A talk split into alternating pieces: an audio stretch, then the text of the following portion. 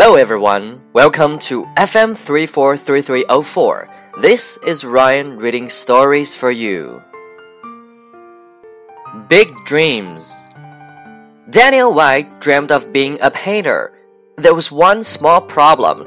He had never actually tried painting before. Still, he loved the idea of it. He was sure that he could be great at it. Daniel decided to take his first painting class.